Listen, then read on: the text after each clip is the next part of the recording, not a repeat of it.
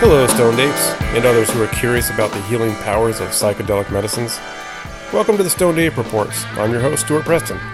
Each episode, I talk to another Stoned Ape, somebody who has experienced the transformational powers of psychedelics, or with a practitioner who works with these medicines. In this episode, I had the pleasure of speaking with Ben.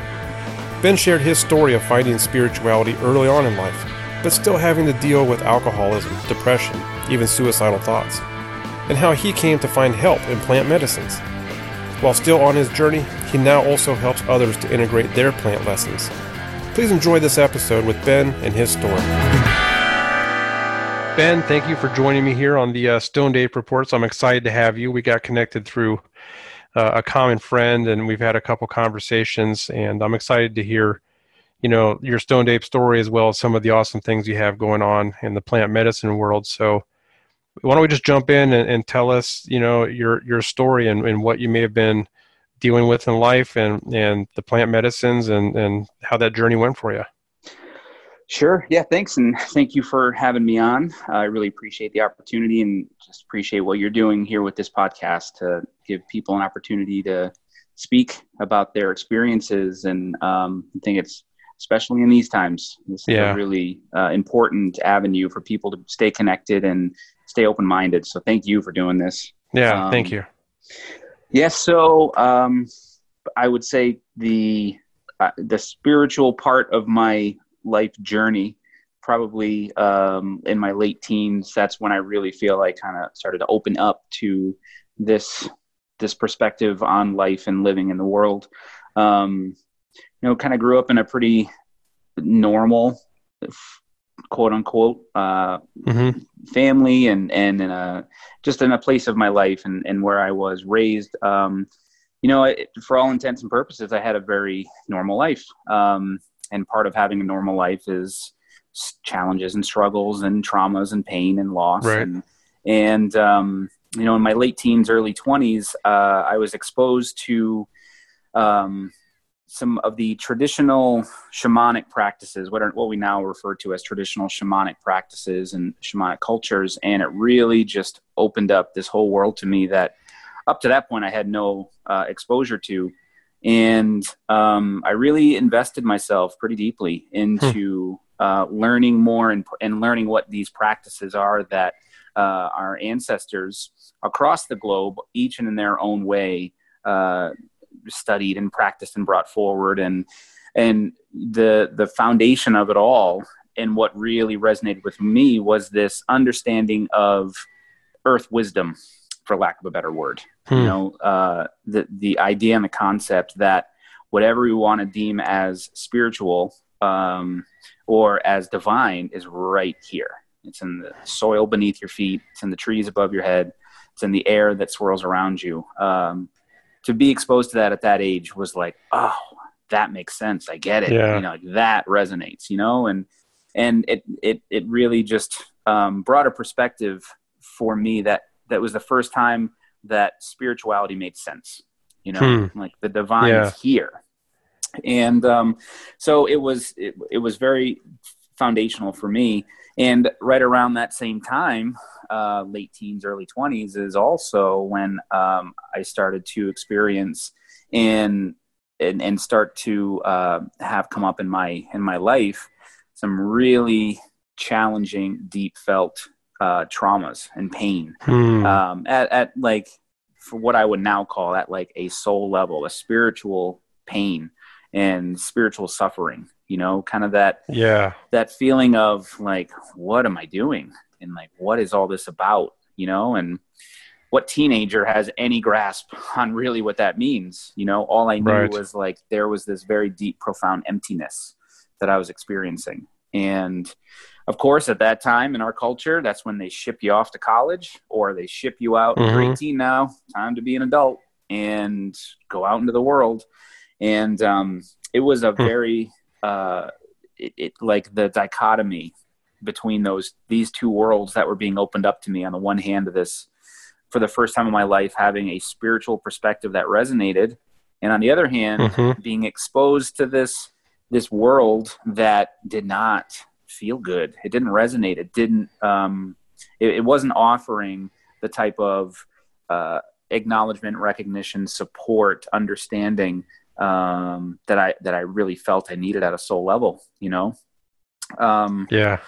And through this, you know, was when the first signs of, of some really profound and deep depression, clinical depression, from what these doctors were telling me I had, started to arise.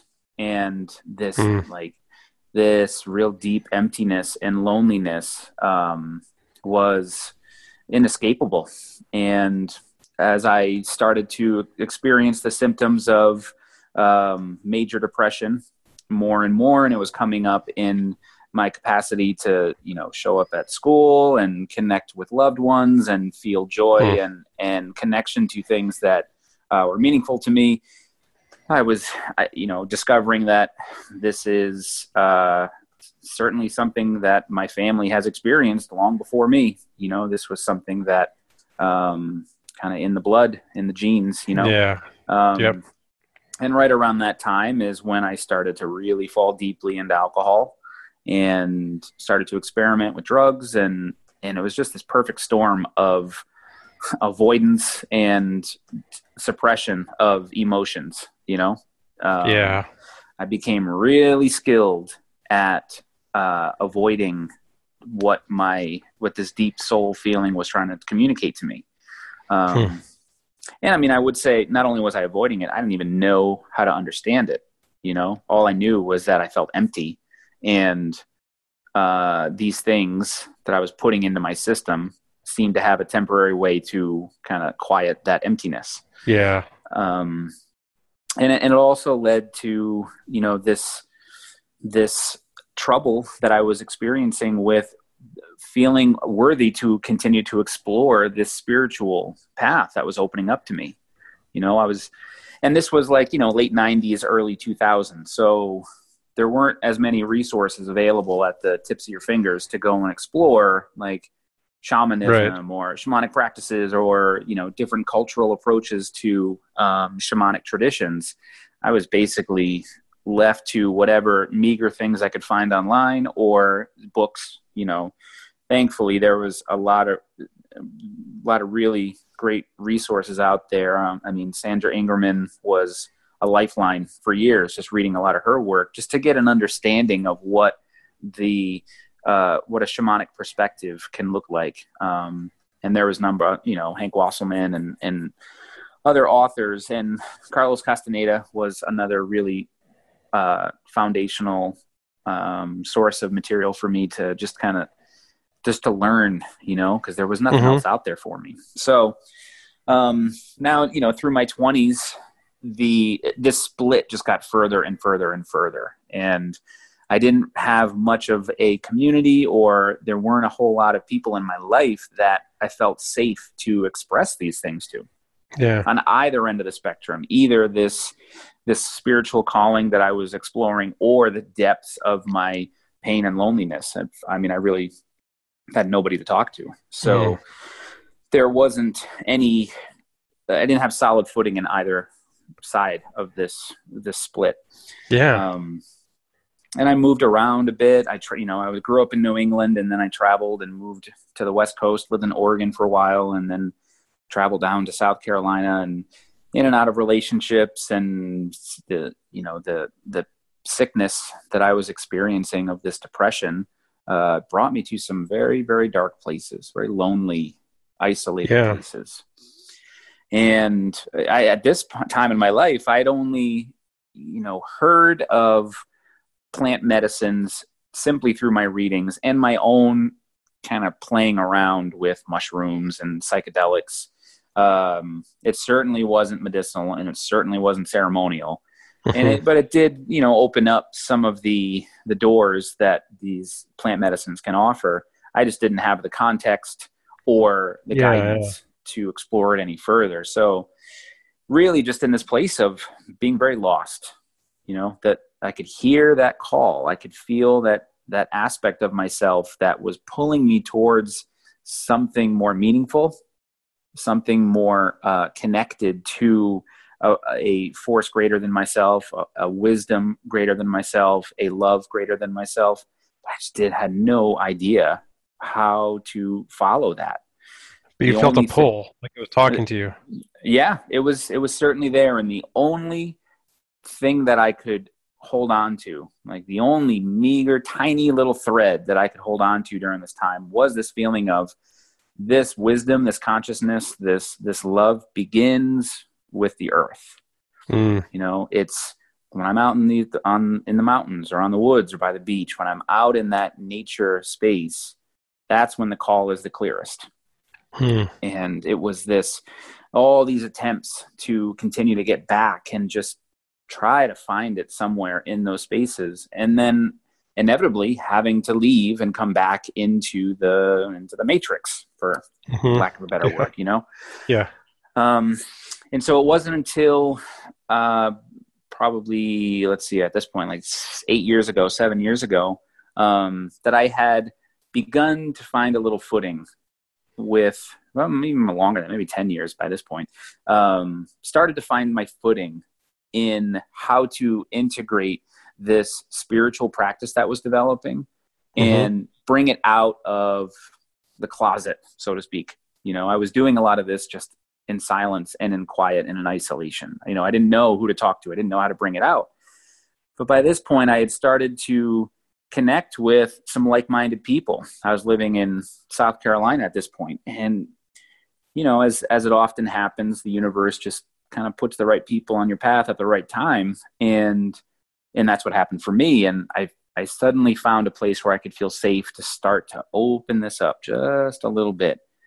You know, actually have a conversation or two around how how what I do when I go out in the woods by myself, you know, and mm-hmm. why is it that on you know the full and the new moon I, I go down to the beach and do this little thing and and oh, I can finally start to talk about this and this person's not judging me or uh, not kind of looking at me sideways or d- doing these things that had I had learned were um, if I'm getting this reaction, stop talking, hide it, shut it down. Mm. You know, yeah and so this this community started to develop and i started to surround consistently find myself surrounded by people who were accepting and allowing of me to share and open up a little bit more and this also was an opportunity the first opportunity i had to start to share beyond just in conversation with close and like-minded people but to actually start to offer um, classes and workshops on these things that i've been practicing for you know 12 years at this point. And i started to teach some of the real simple practices and techniques that i had learned over the time around shamanic journeying and connecting with earth medicine and through you know being out in nature and um, you know following the seasons working with the moon and all of these just different practices that i had developed through my study was now the opportunity to share that with other people and through this, you know, the call is getting a little louder and I'm able to hear that call a little more consistently.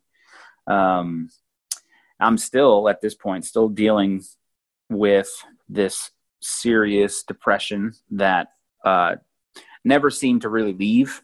I just mm-hmm. learned how to manage it and how to navigate it rather than kind of being constantly caught in the swells of this real deep and profoundly felt darkness. Yeah. I'm still there um, and the struggles that I was having with uh, alcohol was was still there, you know, and and I really had at this point, you know, at this point I'm now 30, 31 years old. I had resigned myself to the fact that alcohol is just going to be a part of my life, you know. Yeah, I got it. The Irish curse, right? Like, mm. just to have to deal and hope that I don't get too many DUIs, or yeah. just really hope that I don't hurt anybody else. But I don't know. I've tried for 10 years at this point to shake this grip of alcohol and it's it's stronger than I am, so I might as well just learn how to live with it. That was really right. what I had resigned myself to. Hmm. And this community around me is developing. This practice is starting to take shape, uh, and learning how through teaching others, it deepens my own understanding of these practices and, and deepen my own connection to these things and really seeing the, the, how even in the midst of terrible pain and loneliness and brutal addiction, there is the sense of light and healing and hope found in a deeply felt spiritual practice, whatever it is. Now, and just to be clear, the spiritual practice is this purely a meditative spiritual practice, or is this aided by plant medicines at this point? At this point, it's still the only medicines I was using was a drum and a rattle. A drum and a rattle, and full moon and, and new moon, yep. and your your presence. That's right. You know, and I had um, really uh, appreciated at that time the the work of, and I mentioned like Sandra Ingerman, Michael Harner, Christina Pratt is another uh, just brilliant uh, contemporary shamanic practitioner. Um, she was actually the first podcast that I started listening to, like I don't hmm. know, twelve years ago. She still does it once a week. It's called Why Shamanism Now, and that you know the these resources and these wisdom keepers that were sharing their knowledge. Uh, the primary focus of their information was like the essential tools and practice of shamanism. You know, hmm. didn't really get too lost in the re- the you know the the the for and I say this with compassion, like the woo woo side of things. They right, right. were very grounded, really grounded materials, and for me at that time, that's exactly what I needed. And and in a lot of ways, their their perspective is plant medicine is important, but it's not the only way. And um, that was help. That was really helpful for me because I didn't have the access or opportunity to explore plant medicine at that time. So that's really what cr- helped create the foundation of hmm. my spiritual practice. Um, and and that's what I was teaching, like shamanic journeying techniques, different ways to utilize something as simple as drum to uh, to get the con- get your consciousness to a meditative state wherein you are open and receptive to the the wisdom within and without mm-hmm. know, and how to develop that practice consistently reliably learn how to navigate your uh, your spiritual landscape you know one of the yeah. most beneficial parts of the shamanic journeying practice for me is that it allows me to experience and interact with my own symbolic metaphorical language you know because the mm-hmm. the worlds that are opened in that type of meditation you know that what set what distincts shamanic journeying from something um, of kind of what we norm what what is often thought of as meditation which is to quiet the mind you know yeah. still the thoughts allow the thoughts to come and go um shamanic journeying it really it's engaging with mm. your imagination. It's allowing yourself to open up the capacity that our imagination has and do so with the understanding that imagination isn't make believe.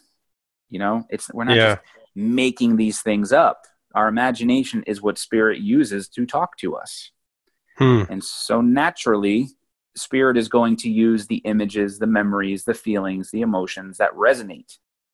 And the more that we can communicate and and dialogue with spirit in that way the more we understand and are able to interpret our own uh, metaphorical language our own mythology our own spiritual spiritual language you know yeah so so that that that's what i taught and that's it, it, was received really well and and it helped me understand how this practice uh the the importance of having a uh, grounded practice like this that actually provides you the opportunity to open up that imaginary landscape.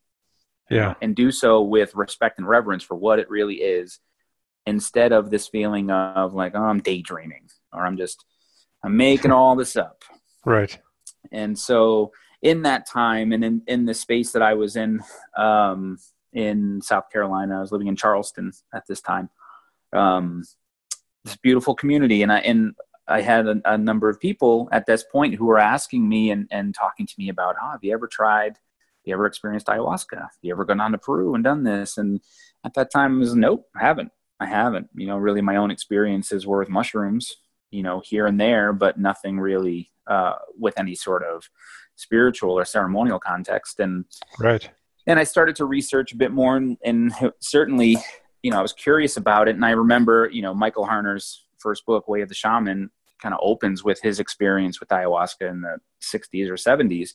So was, I was aware of it. I just, for me, it seemed like, well, it's all well and good, but it's nothing I could ever do. I mean, I'm just this, you know, white kid from Rhode Island. I don't. that's that's like an a a very respected and revered and sacred medicine for for a people that I am not, and I don't want to be yeah. another gringo traipsing all over this indigenous culture, gobbling it up and making it my own. You know, I, I yeah. I felt a very strong aversion to doing that, um, but it kept coming. You know, again, that message, that that that feeling, just kept coming back into my awareness, and and finally, uh, uh, someone who I really respected, a good friend of mine down there uh, in Charleston, who I really respected, and and he, I looked at him as someone who who does this with integrity. You know, he walks mm-hmm. his walk with integrity, and he was sharing with me an experience that he just had in Peru of his own. You know, going and sitting with uh, ayahuasca in a traditional ceremonial context, and yeah. to hear him talk about it, I was like, wait a minute, he's not he's not just another gringo going down there, yeah, a rude American scooping it up. You know, huh? Maybe maybe there is maybe there is an opportunity to explore this for myself, and and sure enough, not soon after that, the opportunity came to go and um, sit in a traditional Shipibo style ceremony um, in the states. Hmm. And it was with I know another another person that I really respected and and valued and and honored the way that they practice their own spiritual medicine. And mm-hmm. so it, it felt like all right this is here's an opportunity you know and and again when the universe puts these opportunities in front of us uh, there's no right or wrong answer. There's only you know we can only move towards or away from the direction that the universe is already moving us. Yeah. And and it really felt like this is it's kind of been building up to this over the course of the last 12 years, you know, that I had been engaged in some sort of spiritual practice. Yeah, hearing you talk about it sounds like a very purposeful path that was kind of laid before you. Yeah, it felt really orchestrated, you know, and mm-hmm. and looking back now, it's almost like, of course, duh. Hmm. like, what other where where else could this have gone? You know, right? So, so I I traveled to where the ceremony was being held, and it was over the course of uh, four nights, five days and four nights in this traditional Shipibo style ceremony. The Shipibo is a uh, it's a region of uh, eastern Peru along the Amazon that has carried on the their tradition and practice with the medicine for thousands hmm. of years that we know of, and so it's it's really a deeply rooted tradition with this medicine. Um, you know, this wasn't a few people from Burning Man who happened to get some online and cooked it up in their kitchen. This was a this right. was a very traditional. Um, traditional approach to it, and and I didn't really.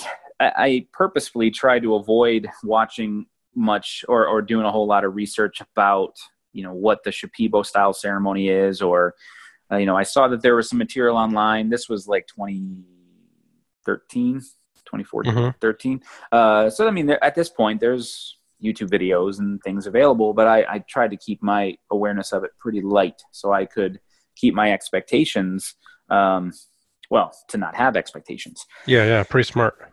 Yeah. So, you know, you know, and, and, by this point, I, I would hazard a guess most people listening to this have an idea of kind of what the ayahuasca experience is like in a lot of ways, but it's uh, in the traditional Shipibo style. Like many ayahuasca traditions, it's done at night, and it's done the, the probably the the the major uh, approach along with the medicine is the use of song, use of singing.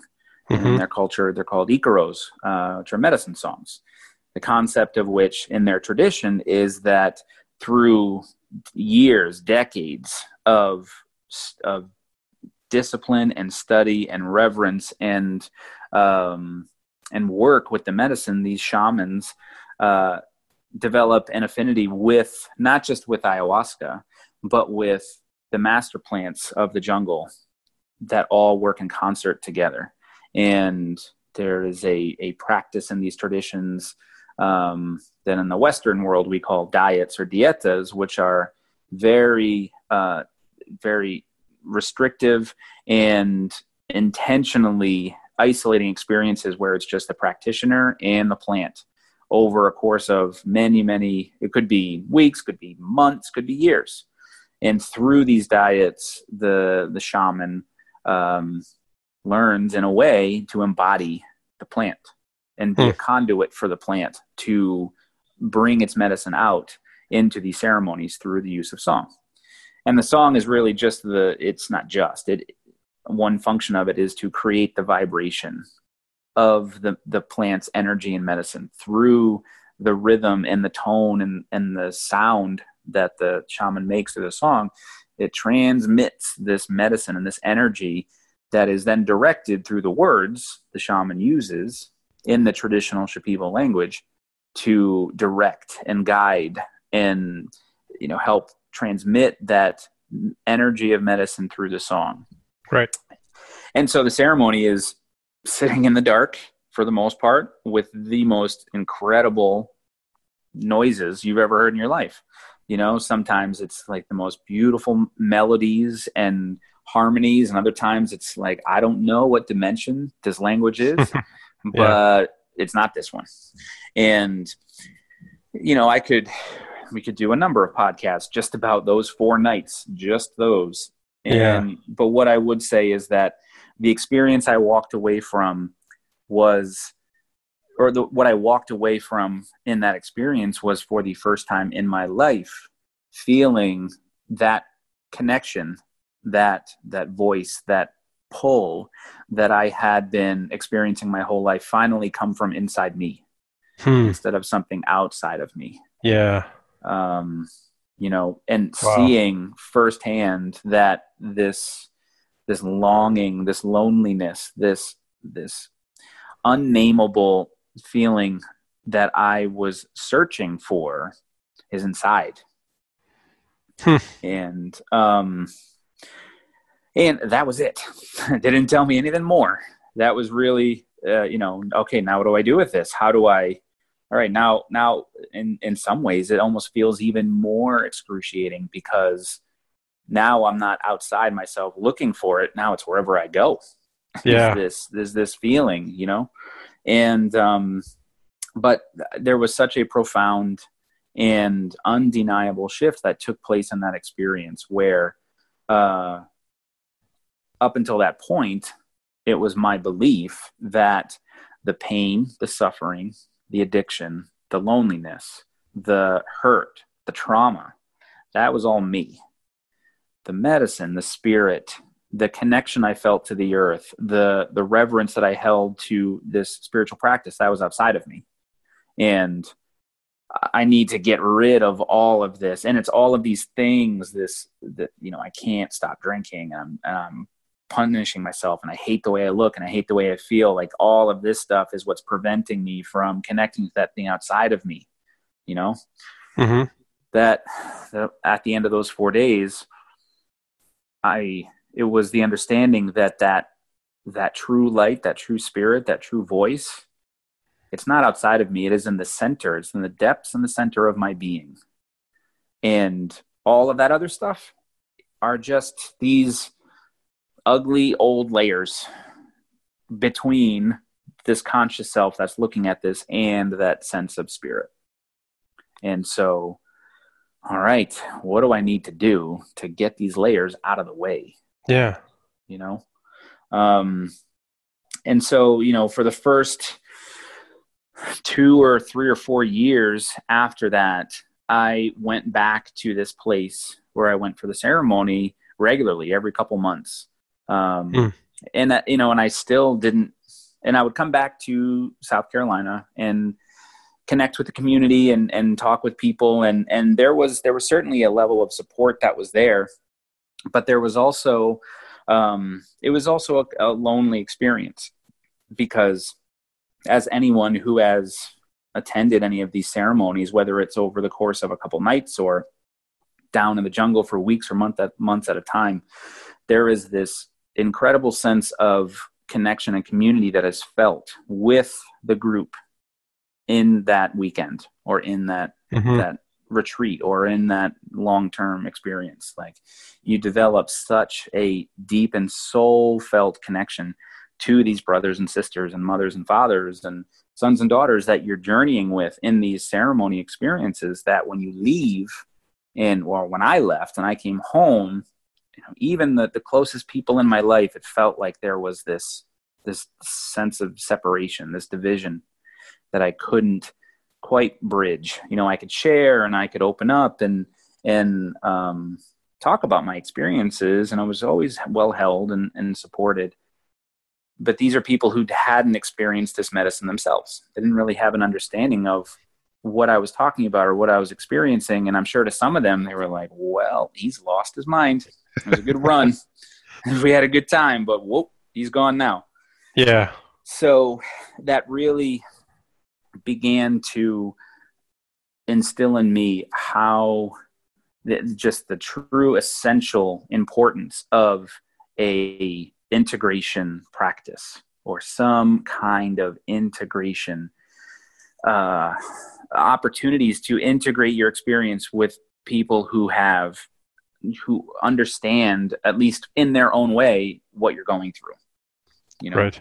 and and really and, and it's it's said so often now that it's kind of cliche but it's like the real ceremony doesn't even begin until you leave that hmm. maloka you know mm-hmm. that's you know it's one thing when you're in that space with the medicine and you're hearing these beautiful ikaros and all you know your oneness with all and or maybe you're ear deep in a bucket letting out 10 lifetimes worth of trauma.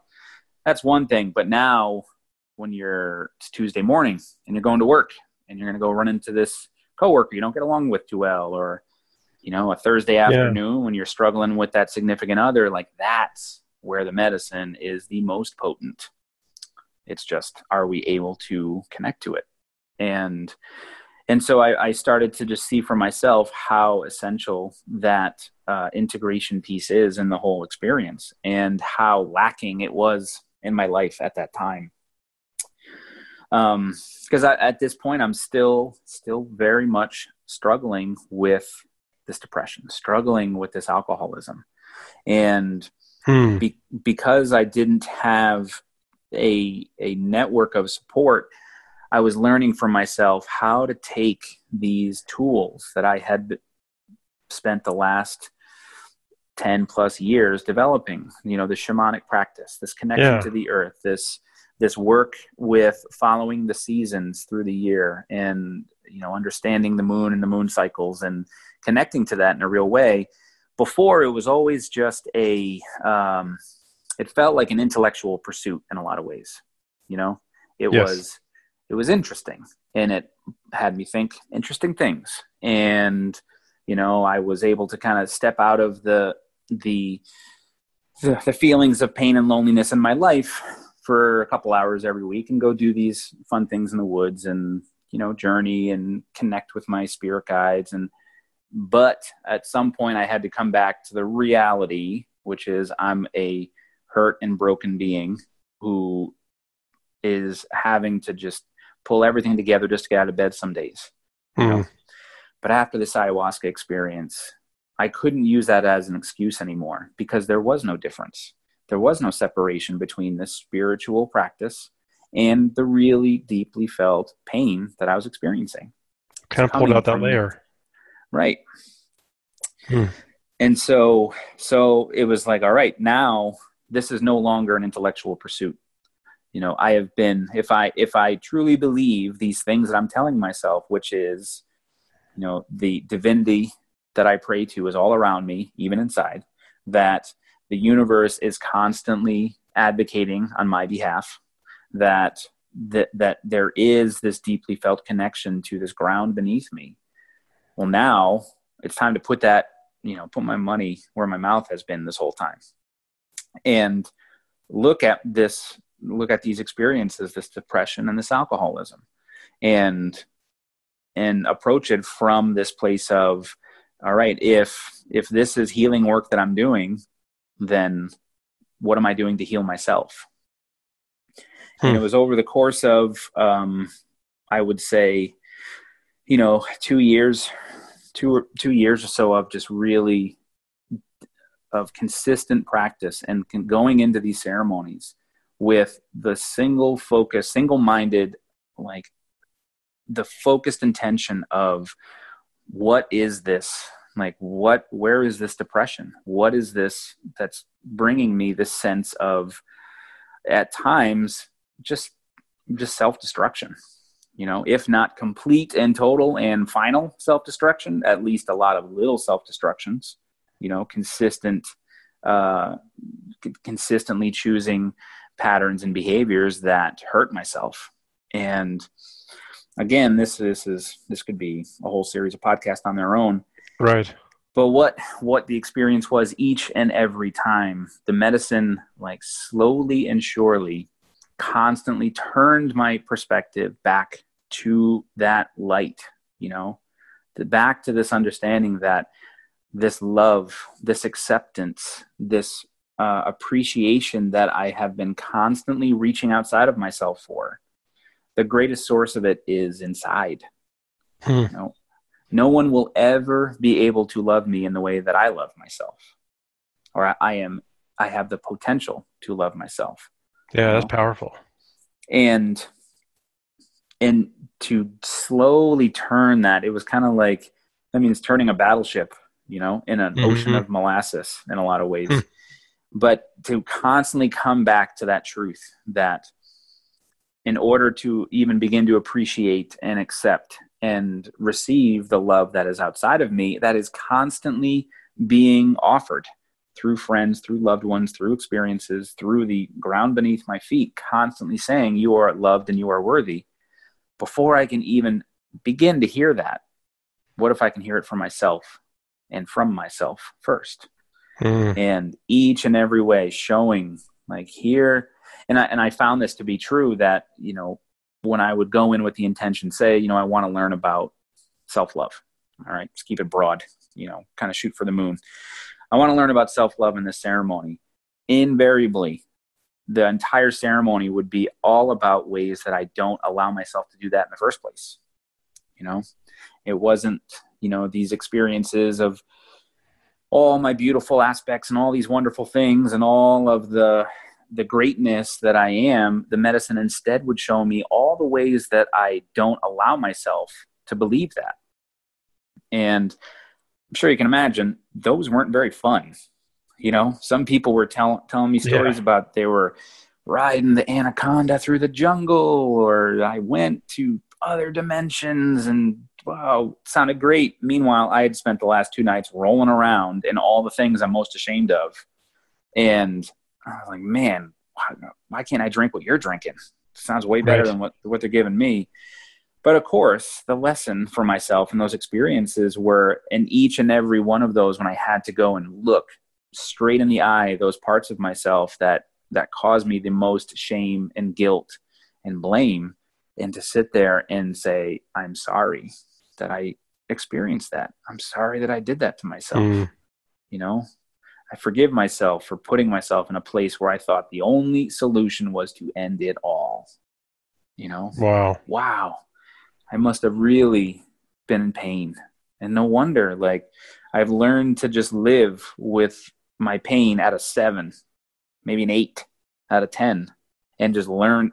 And I can, I can show up. I can go to work. I can yeah. sit across from you and have a whole conversation and make people laugh and have a great time and be at birthdays and you know let this old lady cross the street and at the same time be a few thoughts away from total annihilation mm. and it through this gradual process night after night ceremony after ceremony was this slow and steady reflection back within that this is where um, this is where this love and this acceptance and this forgiveness that I'm reaching out for across the whole globe, across the universe to find, it's right here. And how can I begin to open up those pathways for that truth at the center of my being to come up to the surface and get around and get through and and and move aside these layers of guilt and shame and blame that I have Mm. accumulated. Yeah. And so that was, you know, that probably if I were to kind of divide my my medicine years, that was like the first. That was the introduction phase of my medicine Hmm. experience. Wow, that's quite an introduction. Yeah, I mean, it was. It's. In sometimes it felt like lifetimes, and other times it was like I, you know, really having the opportunity to appreciate how, uh, how supremely intelligent and wise and patient the medicine is. Yeah. You know, and to I mean, there would be times where I'd I would leave on that Sunday, and be like, I got it, I figured it out. Oh man, it's all set. It's going to be easy street from here. And Monday afternoon, I'm all the way back down doing the Wow. same thing, you know, and, and, and just thinking like, I, I'm, I'm never going to get through this. I'm never going to get through this. But then I would look and I'd be like, wait a second. I've gone five days now without a drink. Hmm. Wow. I've gone a month now and I haven't Hmm. even wanted a drink. And it, Wow. it, it happened in a real, uh, such a subtle way where it was, I, I, one morning was just, it was on a Friday. I remember this distinctly. Friday after, I'd, work on Fridays. Friday afternoon or evening, there would be uh, workshops at this metaphysical center that I was going to, still living in Charleston at this time. And they'd be different thing, meditations and channelings and, you know, community events. And every Friday, as soon as those would end, I would leave, walk up the street, go to the bar, get my old fashioned, and settle in for the night. And it was like clockwork. I mean, you could you could just follow my day every Friday in that order. Work, Yeah. home, go to the meditation, you know, achieve this sense of bliss and this oneness, and oh, I feel good. And then, all right, okay, time to get a drink. And I, when I started to really invest deeply into this healing with ayahuasca, the discomfort that was coming up on those Friday afternoons when I knew like the meditation was all right, we got about 15 minutes left. I kind of knew what the rhythm of these meditations were, and I knew it was getting close to the end, and I could feel like "Ah, now I'm gonna go get a drink. Shit, I don't want to get a drink, Yeah. and I know I'm going to, and just that that frustration, that ang- that that anger turned inwards of like I'm going to do something I know I don't want to do, and I can't do anything about it, you know, Yeah. and it's excruciating. And then I, I would, it was almost like my body, it wasn't almost, it was as if my mind was saying no, and my, my legs were like, that sounds great, but here we go, have a seat.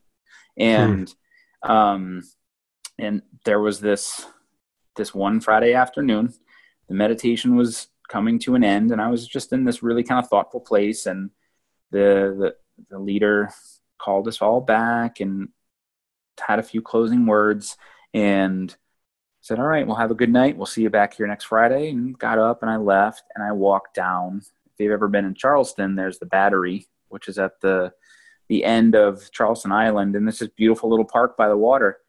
And I just walked down to the battery and just lounged around there, sat on the Hmm. bench and watched the sunset and watched the birds, and then walked up Meeting Street and or Kings or Bay Street, East Bay Street, and walked up and just kind of wandered through the alleys a bit and made it back to my place and sat down and put on some music. And then I was like, holy crap, what am I doing here?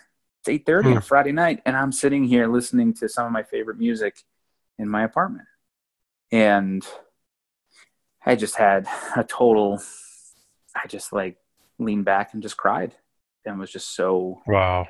grateful and it wasn't it wasn't like this conscious i had to rip myself away go, like go to the other side of the street away from my favorite bar no it's just like from within i was Yeah. guided back home you know Wow.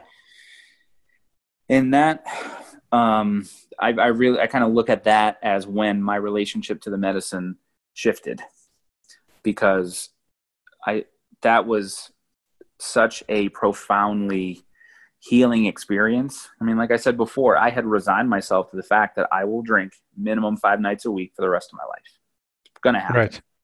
You know, I at least don't drink at breakfast. I mean, hey, I'm not that bad, but like, Right. this is what it's going to be. Two, over the course of about a year and a half, two years of working with this medicine, it wasn't even a thought. Whatever program had been installed, Ben will drink .exe was deleted and removed. Wow. And to this day, I mean, there's nothing. I'm one of the few people at the Irish wedding that drinks water, you know, and Wow. That's that's incredible.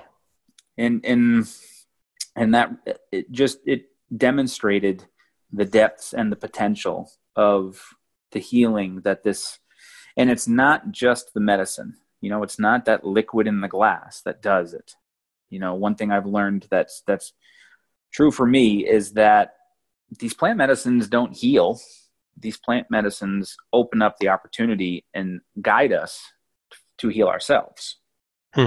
They offer the perspective that we can't see or have a very difficult time seeing for ourselves where to make that other choice. How to react in a different way. How to respond instead of reacting at all. You Yeah. know that these these these aren't magic potions that poof you're fixed. They are their lenses their perspectives. They're that other voice to offer a different op- option when you're looking at these things in our life that seem insurmountable they offer what about this way? What does it look like if you go this way? And invariably when you go that way it leads you deeper inside yourself where you have to confront these deeper layers of guilt and shame and blame and regret and longing and resistance all of these things that we hold for ourselves. And you have to do that work. you have to That's the I work mean- you have to do. It, ju- it shows you what you have to do, but you have to go do that work. exactly. And the ben- and the good thing is is that there isn't a time limit or there isn't uh we're not nobody's getting graded on how well they do the work. The Yeah. only thing that matters is are you going to do the work? And for I know plenty of people and i was one of them for many years who saw what the work was i was like mm, i'll pass. I'll mm, i can't. I'm not going to. I choose not to. And that's okay and for some people and I think that you know this is the medicine comes into our lives in a way that is relevant to where we are at that time. Mhm. And for some people, medicine work is will not be this deep healing. Go back to those original core traumas and and and deal with them. For some people, medicine work is the experience. You know, um, Mhm. This work with whatever it is, ayahuasca or psilocybin or whatever, you know, name any of them. Um, not everybody is willing, able, or interested to dive into the depths, and that's okay. And the medicine will meet you where you're at. But if you want to go to the depths, you're going to have to do the work. You know, Yeah. And is that something I know you talked about with the drums and the shakers and the moons that you would teach and help people? Is that something Mhm. you're still doing? Yeah. And what I found the most, kind of getting back to what I said earlier, was all of that work with shamanic journeying, it Mhm. it helped me understand my own spiritual or metaphorical or mythological language. It taught me how to understand the ways in which spirit through my psyche communicates to me the images, the memories, the metaphors. And when we go into these psychedelic spaces through these medicines, that's the world we're going into. You know, it's this this visionary landscape is individual to each and every one of us. hmm And so what I found the most benefit was, wow, I'd spent 12 years learning how to speak this language before I even entered this space in this way. And that it, it helped me from the very beginning uh, understand ways to navigate those spaces. And when I would, you know, the really, and it's like it trained my vision muscle, you know, my, my trained my third eye, I would say. And so Yeah. I had like a, a, a real natural capacity to open up to the visionary spaces that are uh, that are a potential. Not everybody has visions, and that's okay. For those that do, the visions can be really crazy, mm-hmm. super chaotic, really wild. And if we don't have uh, a foundation or an understanding of the way that we interpret and engage in the, these this symbolic language, it's, I mean, I liken it to going to a foreign city. Say I want to go to, I don't know, Rome. Can't go anywhere right now, but if I could go to Rome, I'd go there by myself. I don't speak Italian. I don't have a map. But I'll have a beautiful time. I'll go see some wonderful things. You know, I see the Colosseum. I kind of know what that is, that's about. Yeah. Now, say I go to Rome with a guide. Still don't speak Italian, but they at least speak English and they can interpret and kind of offer some perspective and communicate to me in a way to have a bit of a deeper understanding. Now, say I go to Rome. I've learned Italian. I've done a little bit of study. And now my experience of that place will be even more deep and meaningful you know same yeah. with the the the visionary landscape if we if we don't have an understanding of, of the way that spirit talks to us we can have a beautiful time but the depths to which we're going to be able to go into those spaces is limited if we have an understanding of really simple basic concepts about yeah. like how do i interpret and engage in my own symbolic language um, what are some really simple and basic tools around grounding, clearing your energy, centering and focusing into your body. You know, really simple techniques, but are essential in order to explore these depths that we're talking about. Otherwise, you know, we can go into these places and have profound experiences and we can come back with what we can, but we come back with what we can. Yeah and so that's really where I found and, and what I offer uh, in, in my teachings now is how to utilize and work with these shamanic tools as a way to provide those tools when we go into these spaces. Yeah. And and it's I mean it's like any other muscle. Our spirit is a muscle. The more we work it out, the stronger it gets, the more that we can rely upon it in times of stress. And so that's really what I have found to be a really essential practice. And for so many people who are coming into this, who are being exposed to entheogens and these traditional medicinal practices, this is their first experience with anything. Mm-hmm. You know, and and we're we're so fortunate and ex- and should hold in our heart deep gratitude for all the pioneers that went out there and did the hard work and went down into the jungle without you know without all the amenities that we have down there now and or who did these real deep explorations you know the real original psychonauts. I mean we are tremendously indebted to all of their hard work. And it is also incumbent upon us to be responsible within which how we continue their work now. Yeah.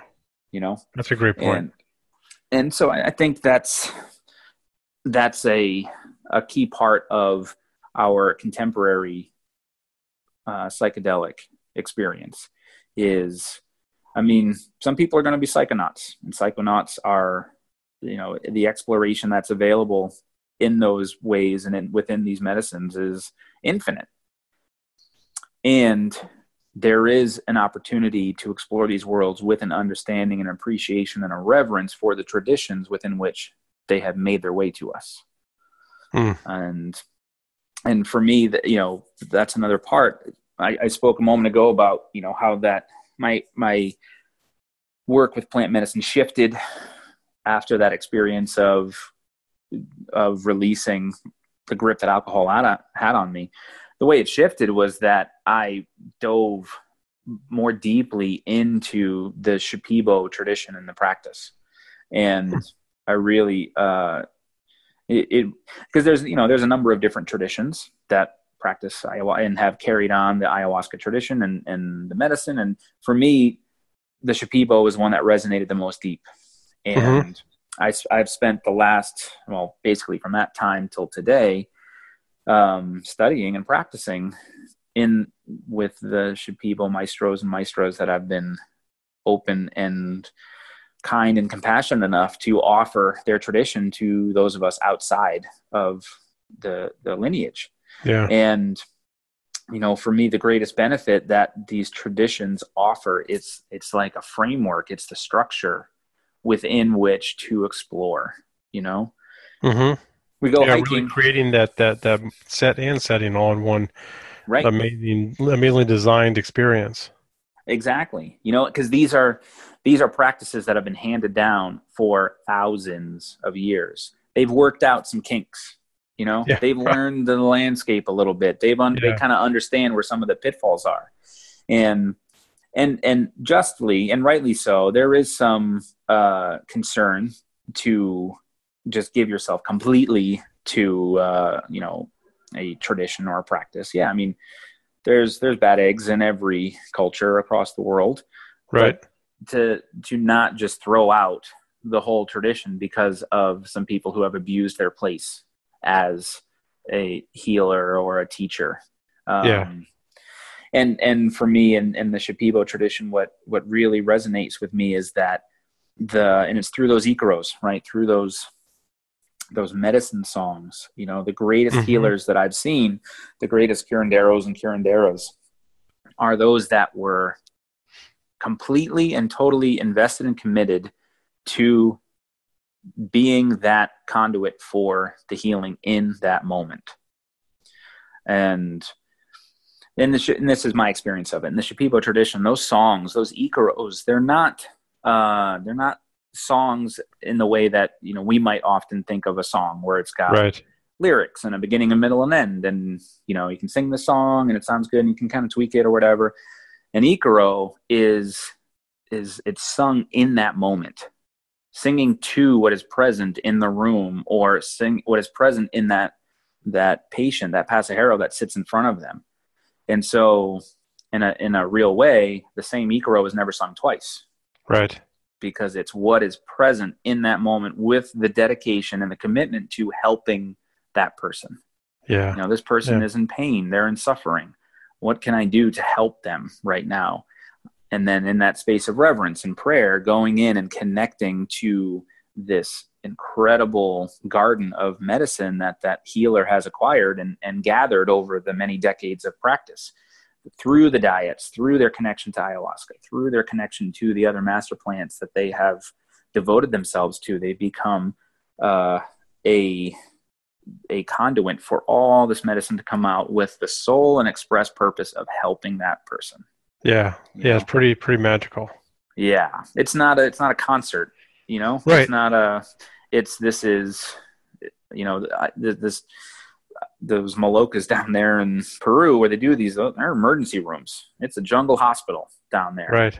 and and it's um it's through just witnessing over over years, going consistently going down there and spending time and just observing the level and the depth to which these people have dedicated themselves to this practice.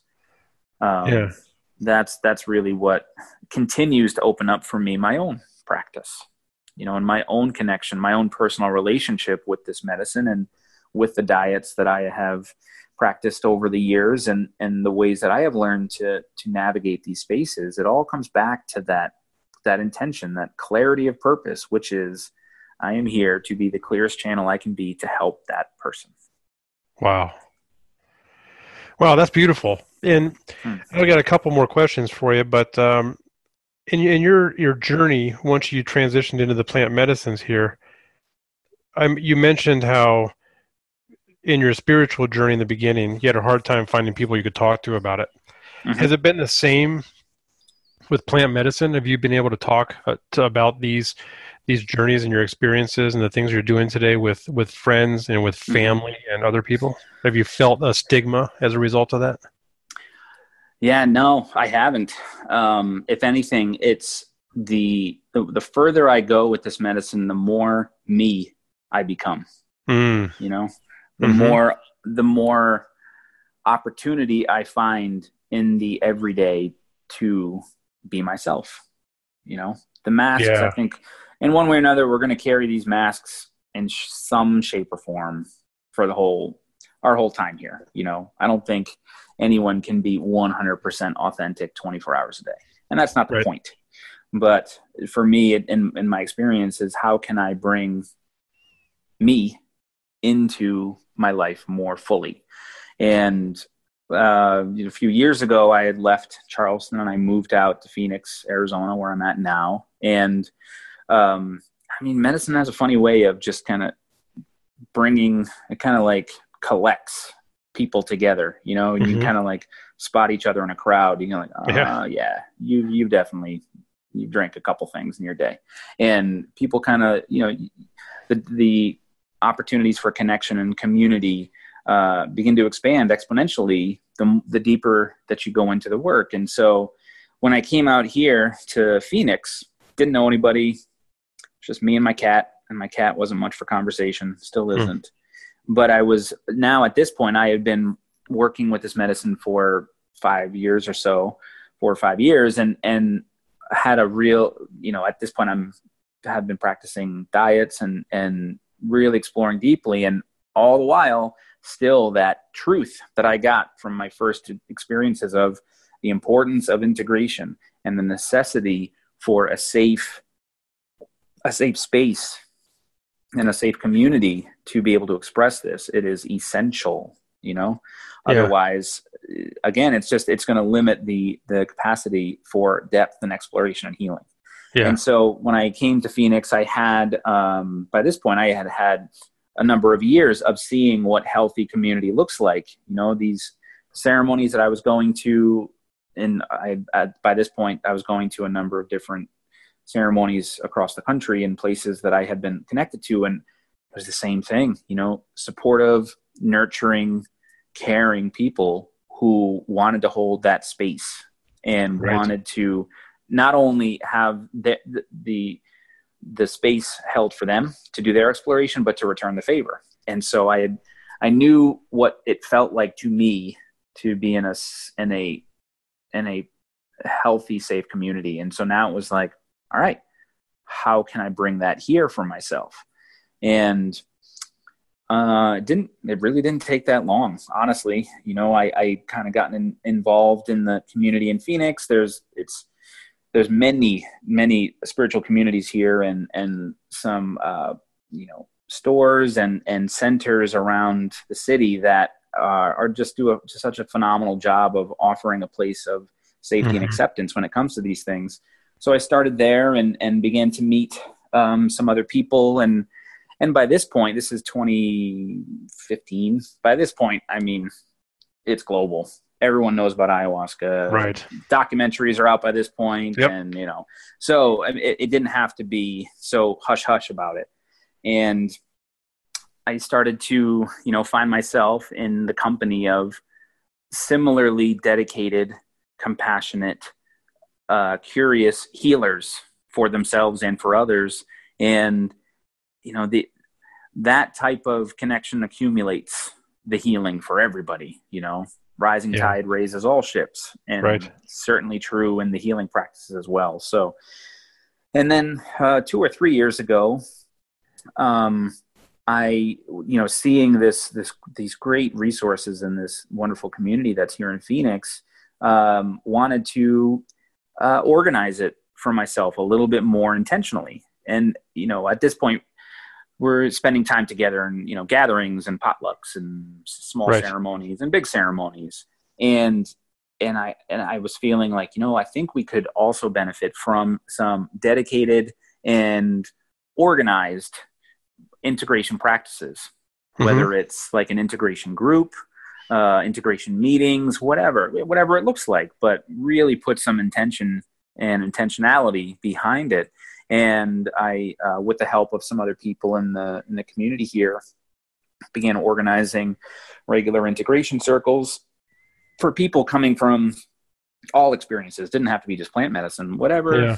whatever, wherever your spiritual path is taking you. We all need to sit and to speak and be heard, yeah, and listen and hold space.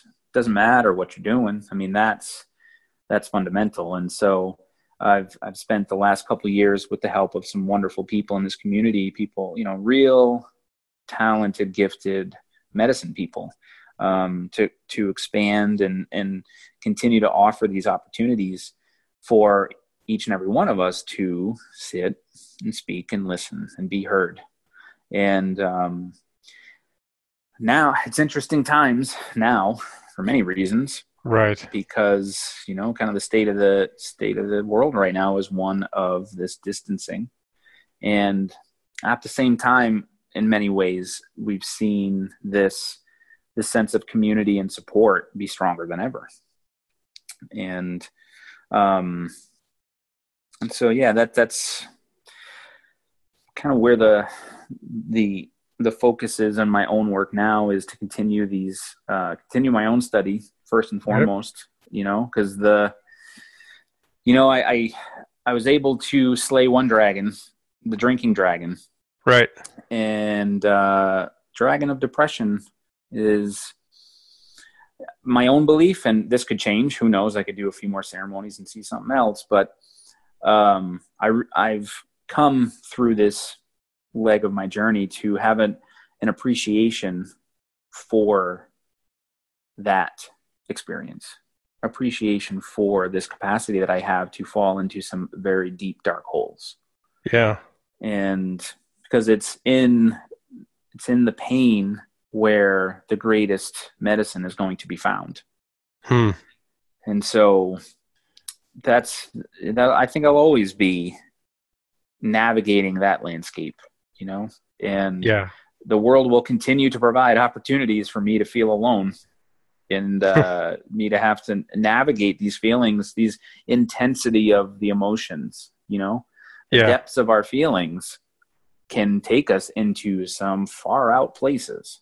Sure can. And you know over the course of a spiritual practice i really feel like the purpose of a spiritual practice is not to uh, not only to achieve some sort of like heightened state of consciousness or achieve some sort of you know or, or surpass the realm of opposites yes yeah. for sure and the purpose of a spiritual practice is to provide tools and perspectives to navigate your day you know hmm.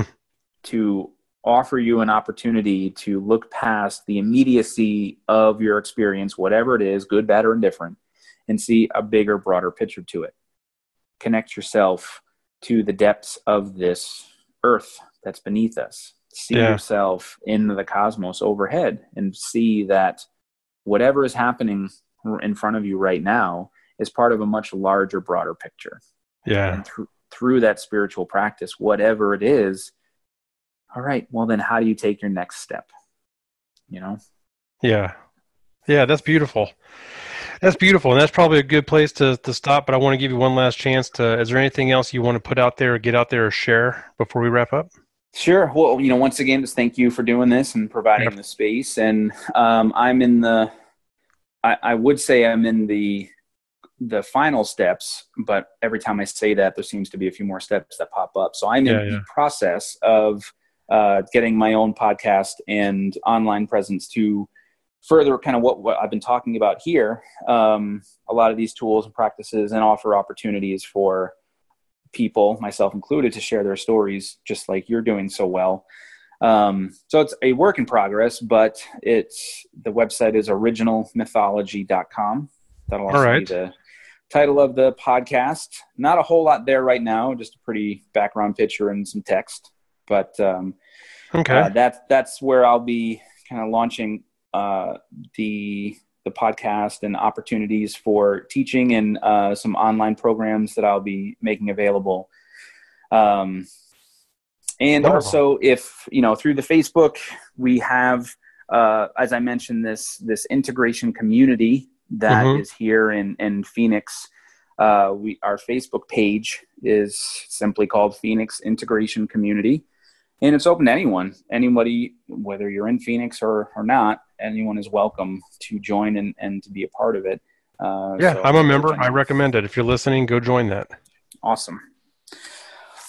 Yeah so yeah. that's it. I, I again really appreciate kind of what you're doing in, in this time how important it is to um, allow people the opportunity to share where they're at and and express themselves in a way that um, perhaps offers an opportunity for someone else to be healed through it. So thank you. yeah, yeah, and thank you for coming and sharing your story. It's the stories like yours that I think are going to have that impact And uh, I'm very excited for your podcast. I will look out for that, and I'll keep the link on this podcast so people can find it from here. Great. And uh, yeah, just you know, Ben, thank you so much for sharing all that. That was really great information, and, I'm truly honored to have you here. Likewise, thank you so much. I look forward to doing this again. I'll have you on mine. Once, all right, uh, sounds good. Okay. Sounds good. Thanks, Ben. Thank you. That concludes this edition of the Stoned Ape Reports. Thank you for listening. Please follow us on Instagram at Stoned Ape Comedy and subscribe to our newsletter at www.stonedapecomedy.com. Again, thanks for listening and catch you next time, Stoned Apes.